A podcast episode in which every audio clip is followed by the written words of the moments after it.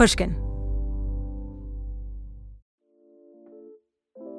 You can find inspiring stories almost anywhere. For instance, check out the co founders of Girls Who Do Interiors. This Miami based design company was started by three friends when they were still in school. And right from the start, they turned to Chase for Business for everything from banking and payment acceptance to credit cards. And they handle them all in one place with the Chase mobile app. It's so important to have that kind of help when you're just starting out. Learn more at chaseforbusiness.com. Make more of what's yours. Chase mobile app is available for select mobile devices. Message and data rates may apply. JP Morgan Chase Bank NA member FDIC. The most innovative companies are going further with T-Mobile for Business. The PGA of America is helping lower scores and elevate fan experiences with AI coaching tools and 5G connected cameras. AAA is getting more drivers back on the road fast with location telematics. And the Las Vegas Grand Prix is powering race day operations with 5G connectivity, giving fans an experience at the speed they deserve. This is accelerating innovation with T-Mobile for Business. Take your business further at t-mobile.com/now. Hi Last Archive listeners, I want to tell you about another podcast to add to your queue, The Jordan Harbinger Show. Jordan's podcast is aimed at making you a better informed critical thinker so you can come to your own conclusions about what's happening in the world. He dives into the minds of fascinating people, from authors and activists to mobsters, spies, and hostage negotiators. You might enjoy Jordan's interview with Yuval Noah Harari, the author of Sapiens, A Brief History of Humankind, or his recent deep dive into modern flat earth theory and why some still believe the earth is flat despite thousands of years of evidence to the contrary. Whether Jordan is conducting an interview or giving advice to a listener, you'll find something useful you can apply to your own life in every episode of The Jordan Harbinger Show, whether it's asking for advice the right way or discovering a slight mindset tweak that changes how you see the world. Search for The Jordan Harbinger Show. That's H A R B I N G E R on Apple Podcasts, Spotify, iHeartRadio, or wherever you listen to podcasts. All right. Okay, so getting in, it's really, really low. Yeah. So what you want to do is actually. A friend of mine owns a Tesla Roadster, black, like the Batmobile. You can Okay. kind of slide in. Okay. Whoa. Slide in. Welcome to the Evening Rocket, a special report on the relationship between science fiction and Silicon Valley and the world of Elon Musk. I'm Jill Lepore. Okay, so that was the ignition. Yeah. All right, you want to go? Yeah, I do. All right. Let's go. Let's go. This episode is called Iron Man, and it's about the Tesla. I decided to go for a ride. So what I like about the car is it, it re- I really do feel like I'm driving a piece of art. Yeah. Wow! Oh my god! That's cool. A century ago, in the early days of the automobile, petrol powered cars won the battle against electric cars. In 1996, a few years before Tesla got started, GM developed an electric car called the EV1. California had just adopted a new zero emissions law. But then, after California revised that law, GM seized its fleet of EVs. All of them. Grieving owners held funerals for their cars. Some might say that to be here gathered today to mourn the loss of a car would be going too far. We are here to say goodbye to more than a car. It is difficult to know what to say at a time like this. To be honest with you, I consulted my rabbi's manual and there was absolutely nothing in it for the burial of a car. So when Tesla came out with the Roadster, these people who'd held those funerals, these people went nuts. The Roadster was sleek and fast. It had a range of something like 200 miles. True, it cost about $100,000. But that was supposedly part of the plan. Make electric cars sexy, sell a bunch to very rich people, and use that money to build a more affordable car. Hollywood A-listers signed up, as Musk told NPR. uh, George Clooney. There's the, the founders of Google, uh, Larry and Sergey. What's, what's his name? Oh, Flea. oh yeah. okay. A Flea from the Red Hot Chili Peppers bought a car. Tesla, when it launched that first car, Tesla was a great story, something genuinely new. And not some ethereal thing like Facebook, a physical thing, an engineering marvel. But Musk was a better story. Young, handsome, dashing. Thomas Edison meets Henry Ford meets Elvis Presley, with a little Dick Cavett tossed in. Debonair. He'd already disrupted banking and aerospace, now the automobile industry. He wasn't just selling cars to celebrities, he had become one. Or no, or he was becoming something more. Here's how he talked about himself then. Uh, what I'm good at is, well, I think I'm good at, at inventing solutions to problems. Things seem fairly obvious to me that are clearly not obvious to most people. So, and I'm not really trying to do it or anything. I just just seem like I don't know. I just like see the truth of things, and others seem less able to do so. Elon Musk was becoming a superhero.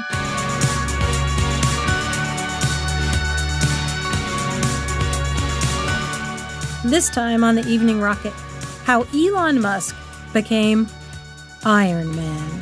CEO of Tesla Motors. He's the real life Tony Stark, this guy. Please welcome Elon Musk. The Silicon Valley entrepreneur as superhero is an interesting historical turn. One more way in which Musk's brand of capitalism is tied to science fiction. But this episode, I want to begin by taking a look at Iron Man's origins with the US military during the Cold War. Who or what is the most breathtaking, most sensational superhero of all? Iron Man. Marvel Comics introduced Iron Man in 1963 during the Vietnam War. Rich, handsome, known as a glamorous playboy, constantly in the company of beautiful, adoring women. Look, there's Tony Stark. He's the dreamiest thing this side of Rock Hudson. Yes, Anthony Stark is both a sophisticate and a scientist, a millionaire bachelor, as much at home in a laboratory as in high society. Stark travels to Vietnam to test some new tech. In the jungle, he trips and sets off an explosive and wakes up in captivity to a communist. Aided by a fellow captive, an elderly physicist, he sets to work building a device to save his life. I've done extensive work with transistors. I can design them in any size to perform any function. In the world of Iron Man, you take technology on faith. It works! But this man, who seems so fortunate, who's envied by millions, is soon destined to become the most tragic figure on Earth. Stan Lee, who created the character, said later that comic book readers hated the Vietnam War, so he created a superhero who was a military contractor on a kind of a dare. So I said, I'm going to come up with a character who represents everything everybody hates, and I'm going to shove it down their throats. But earlier, he'd told a different story. In 1963, Lee said, most Americans thought that what was going on between North and South Vietnam was a pretty straightforward good versus evil story, and would have thought of Tony Stark as the good guy here. Still, Tony Stark was a tragic figure, invincible, but trapped in a machine of his own making.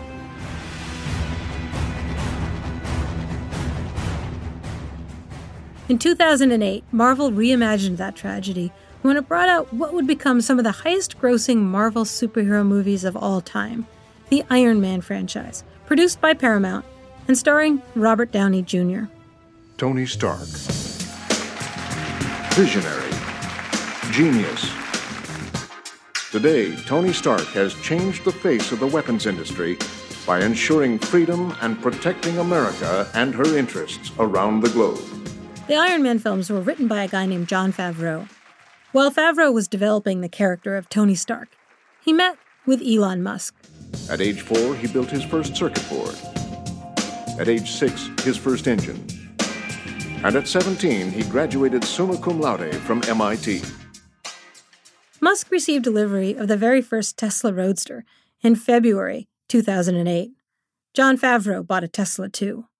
The first Iron Man movie hit theaters three months later. Iron Man and the Tesla rollout, it was like a double feature. Boy Wonder grows up to save the world by building new machines and revels in his own celebrity. Is it cool if I take a picture with you? Yes, it's very cool. This too seems to come from Musk's backstory. Back in 1999, after Musk made his first millions from X.com and PayPal, he was already keen to become a celebrity. I'd like to be on the cover of Rolling Stone. That'd be cool. After Iron Man came out, Musk was on the cover of Rolling Stone. The headline read Elon Musk, aka Tony Stark, wants to save the world. Musk and Stark even look alike black jeans, black t shirt, maybe a blazer, same haircut, a little stubble. In the movie reboot, Stark Industries is manufacturing weapons to be used not fighting communists in Vietnam, but fighting terrorists in Afghanistan. Tony Stark is super flashy. Tell you what, throw a little hot rod red in there. Yes, that should help you keep a low profile. If Elon Musk influenced Tony Stark, pretty soon, Tony Stark seems to have begun to influence Elon Musk. Before Iron Man, Musk in interviews was modest. The things that worry me are are, are we going to make a mistake? Our own foolishness, our own errors can, can hurt us. There's a reason why there's an idiomatic expression about rocket science being hard. Uh, it, it, it really is really hard. If you're not a musketeer, if you've always scratched your head at what people could possibly find appealing about Elon Musk, listen to some of these early interviews. He's a smart, fascinating person with interesting, if grandiose, ideas.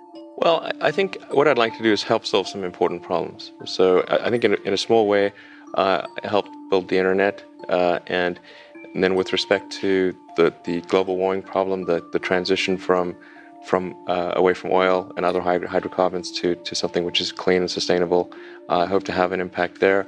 And then uh, with respect to space, I hope to have an impact in uh, helping make humanity a multi-planet species. But after Iron Man, Elon Musk seemed to become more like Tony Stark, flashier, brasher. In 2010, in the second Iron Man movie, he had a cameo as himself. Mr. Musk, how are you? Those Merlin engines are fantastic. Oh, thank you. Yeah, good idea for an electric jet. You do? Yeah. Then we'll make it work. Elon Musk became a character in the Marvel Universe and on the celebrity circuit. It seems sometimes as if Musk was resisting this role, for instance, in an appearance on The Colbert Report on Comedy Central. People have called you the real Tony Stark. You're trying to do good things and you're a billionaire. I mean, yeah. That seems a little bit like either superhero or supervillain. You have to choose one. You're trying to do useful things. I mean, After a while, though, he settled into the role. Okay, I am Iron Man. Uh, but but eventually you can transform Mars into an Earth-like planet. How would you do that? Uh, you'd, you'd warm it up, drop thermonuclear weapons over the poles. You're a supervillain. Still, I think there's another way to look at this transformation. Maybe Elon Musk becoming Tony Stark had been Tesla's plan all along. Science fiction as a business strategy. Incredibly. You have to drive it. I'm not really a car person. I'm more of a bicycle person. Yep. Just push foot on the brake and push D. Okay.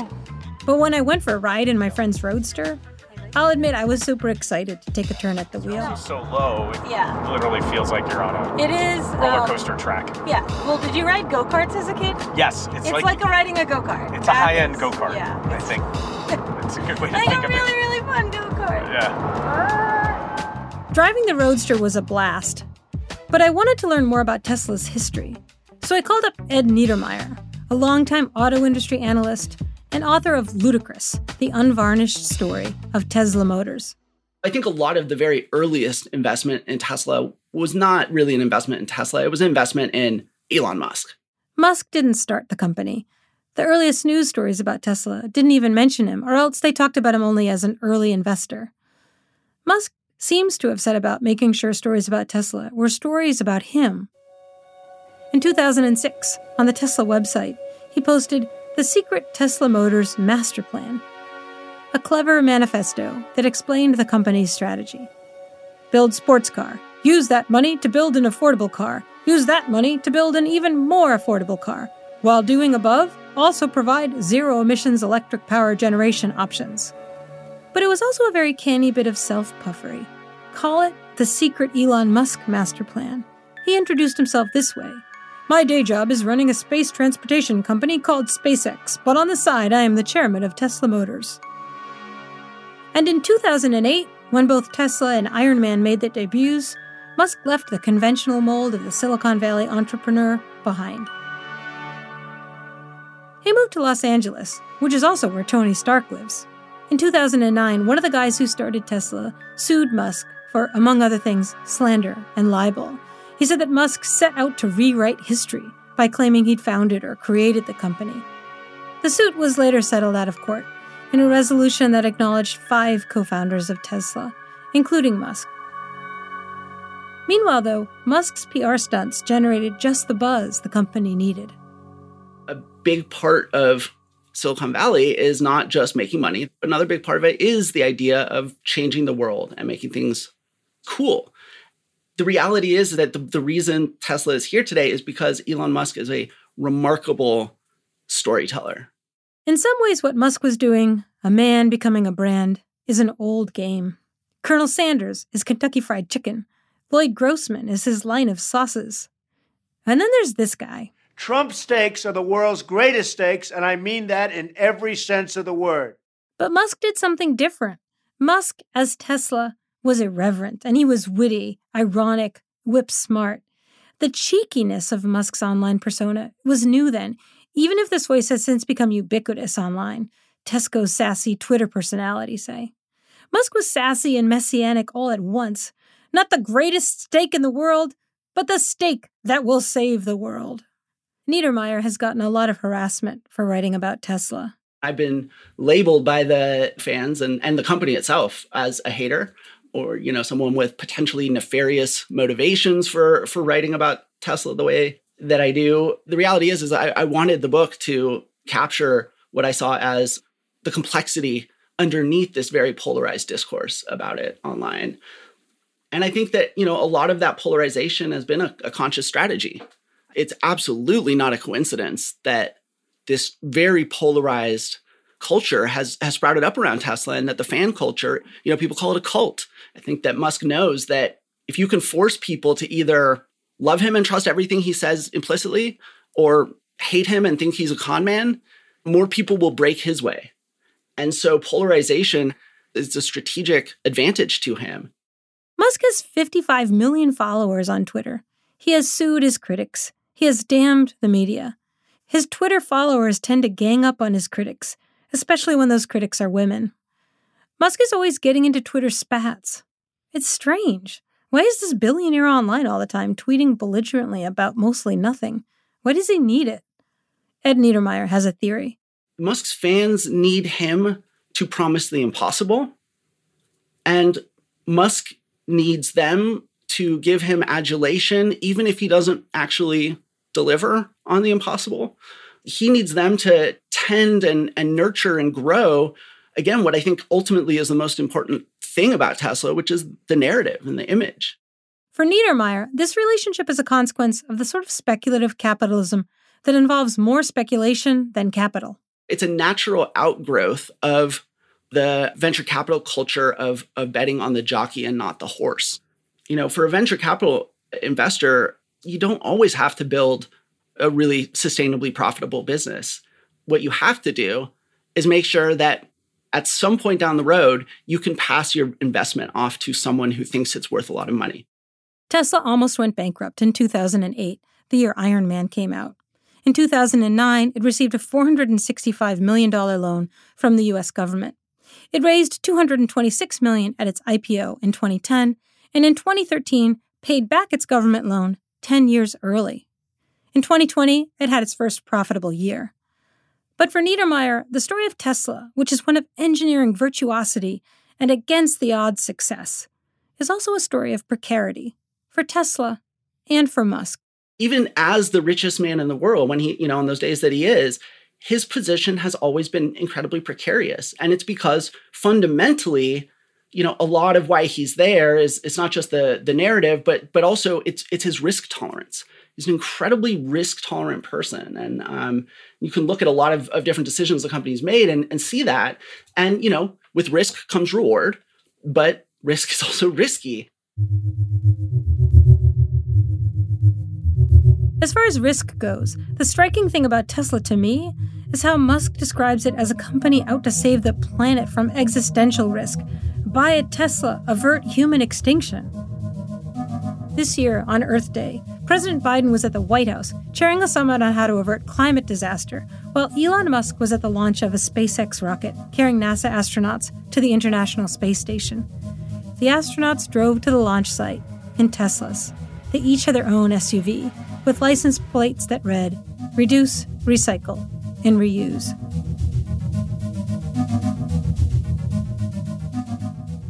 A key story for Musk as a brand is that he's saving the planet and saving humans from extinction. But is he? Elon Musk is a really, you know, difficult one to parse. He's been very open in saying that, you know, colonizing space is in a sort of a survival strategy, which I think is a thought that has a weird amount of currency out there in the world. And when you think about it, you know, in my view, just just makes no sense whatsoever. Elizabeth Kolbert is a New Yorker staff writer who won a Pulitzer Prize for her book, The Sixth Extinction. There are a lot of these tech billionaires who are interested in space, obviously, as you know, and who obviously also see it as a big business. Um, and it's hard to pull that apart too. How much of this, you know, sort of space exploration hype, I'm going to call it, is on behalf of very potentially very profitable businesses, and how much of it is really this kind of sci-fi, um, you know, escape from Earth fantasy. I, I really don't know. So then, why do you call it hype? Well, I mean, Elon Musk is constantly telling us, you know, when we're going to colonize Mars. But if you ask any person seriously involved in space exploration, are we colonizing Mars the way Elon Musk is constantly proclaiming that we will? And within a very short time frame they will say absolutely not. There's absolutely no way that's happening. Mm-hmm. so then there's this other line of thought that I, I confess myself totally perplexed by which comes from the people who talk about human extinction scenarios, and their calculation is sure, there's suffering here on Earth, but if we don't go to other planets, then humans will become extinct when our planet dies. And so, against your global suffering of people enduring poverty and disease, we count the untold numbers of our human descendants whose human potential will be lost if we don't go. Like, it's almost a kind of extraterrestrial economics. Have you encountered that existential risk argument? Uh, every species that we have in the fossil record eventually does go extinct. I'm not really predicting, you know, human extinction here, but if you look at the record, it's it's it's pretty much 100%, you know, over time. So the idea that that humans, Homo sapiens, are going to be around for the end of, of planet Earth as a habitable planet that's so crazily at odds with, as I say, what we know about the history of life. So, so I- embedded in that is this notion of humans as completely separate, completely divorced uh, from evolutionary history, and facing this shining future on other planets. And you know that is a really interesting idea. It's not one that I find very plausible. I'd called Kolbert to ask her about Tesla, but we ended up talking a lot about SpaceX, since it can be difficult to pull these two visions of the future apart. What struck me most, talking with Kolbert were her observations about the internal contradictions of Muskism. Earlier this year, Musk announced that Tesla would accept Bitcoin from people to pay for their Teslas, and that Tesla itself had purchased $1.5 billion worth of Bitcoin the price of Bitcoin jumped. Musk has been an incredibly avid proponent of cryptocurrencies. Bitcoin is uh, a terribly energy intensive cryptocurrency. Bitcoin mining nowadays is using up roughly 130 terawatt hours of electricity per year. And that's roughly the energy consumption of a country like Sweden. So, you know, the internal inconsistencies here, I think, prevent him from being a particularly good spokesman for environmental causes. Just doesn't suggest that his ultimate goal is really driving carbon emissions down.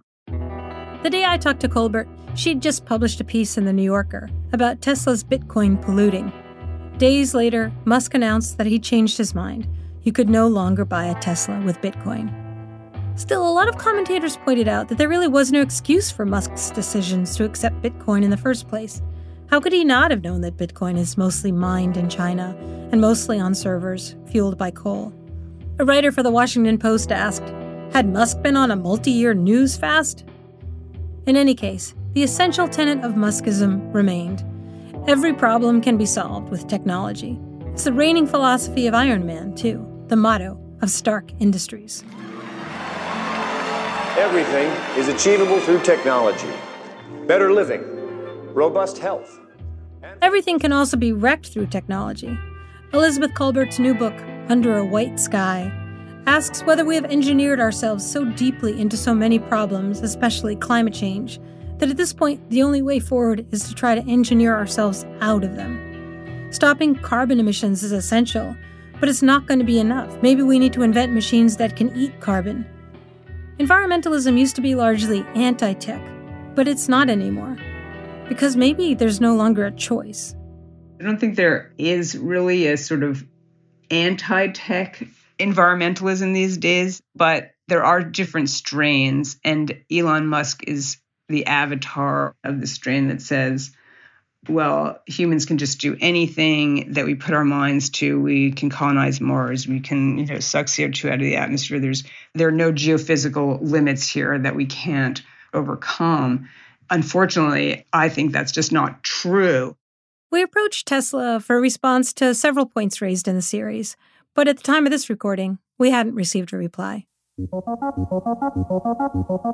I loved driving the Tesla Roadster. But as I say, I'm not much of a car person. I'm more of a bicycle person. So was H.G. Wells, who once wrote, Cycle tracks will abound in utopia. Alas, utopia is never coming.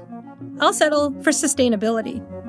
And sustainability will require more than just switching out every petrol powered car for an electric car. There'll need to be fewer cars, and more bicycles, pedestrians, and public transit, and more renewable energy. But Tesla is pioneering that too. Beyond producing electric cars and making them thrilling, Tesla has done a whole lot for renewable energy, especially with its battery technology. After all, the last part of the company's secret master plan had always been provide zero emission electric power generation options. In 2017, after a statewide power outage in South Australia, Tesla won a bid to design a battery system for the state and promised to install it in 100 days, as Musk explained at a press conference. This is going to be the largest battery installation in the world by a significant margin. We actually insisted in doing the contract that we be held to the 100 days or it's free. This system will be three times more powerful than any system on Earth. This is not like a minor foray into the frontier. This is like, you know, going three times further than anyone's gone before. Tesla delivered in 63 days. The system's still working fantastically well. For South Australians, energy is cheaper and more reliable. Somehow, this sort of thing never gets the Iron Man treatment. It's not sexy. It didn't involve Hollywood or celebrities. It didn't turn on Reddit. It didn't end in a Twitter feud. It wasn't even a science fiction fantasy. And it did not save the planet. It was a smart, renewable energy partnership that went well. There was really this opportunity to make a significant statement about renewable energy to the world to show that you can really do uh, a heavy duty, large scale, utility level battery system, and that South Australia was up for the challenge. A public minded infrastructure project. It might just be the most significant thing Tesla has ever done.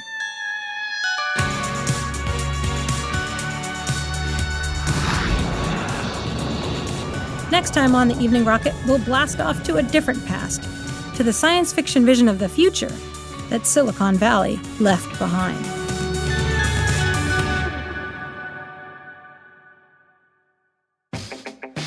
Evening Rocket was written and read by me, Jill Lepore. For the BBC, The Evening Rocket was produced by Viv Jones. Oliver Riskin Kutz was the researcher. The editor was Hugh Levinson. The commissioning editor was Dan Clark. Iona Hammond was production coordinator. Mixing by Graham Puddifoot and original music by Corntooth. For Pushkin, it was produced by Sophie Crane McKibben and Jake Gorski, who also did the mix and sound design. Production support from Ben Naddaff-Hafrey. Our executive producer is Mia Lobel. Our operations team includes Daniella Lakhan, Maya Koenig, and Carly Migliori. Thanks also to Jon Schnaars, Jacob Weisberg, Maggie Taylor, Heather Fain, Nicole Morano, and Eric Sandler.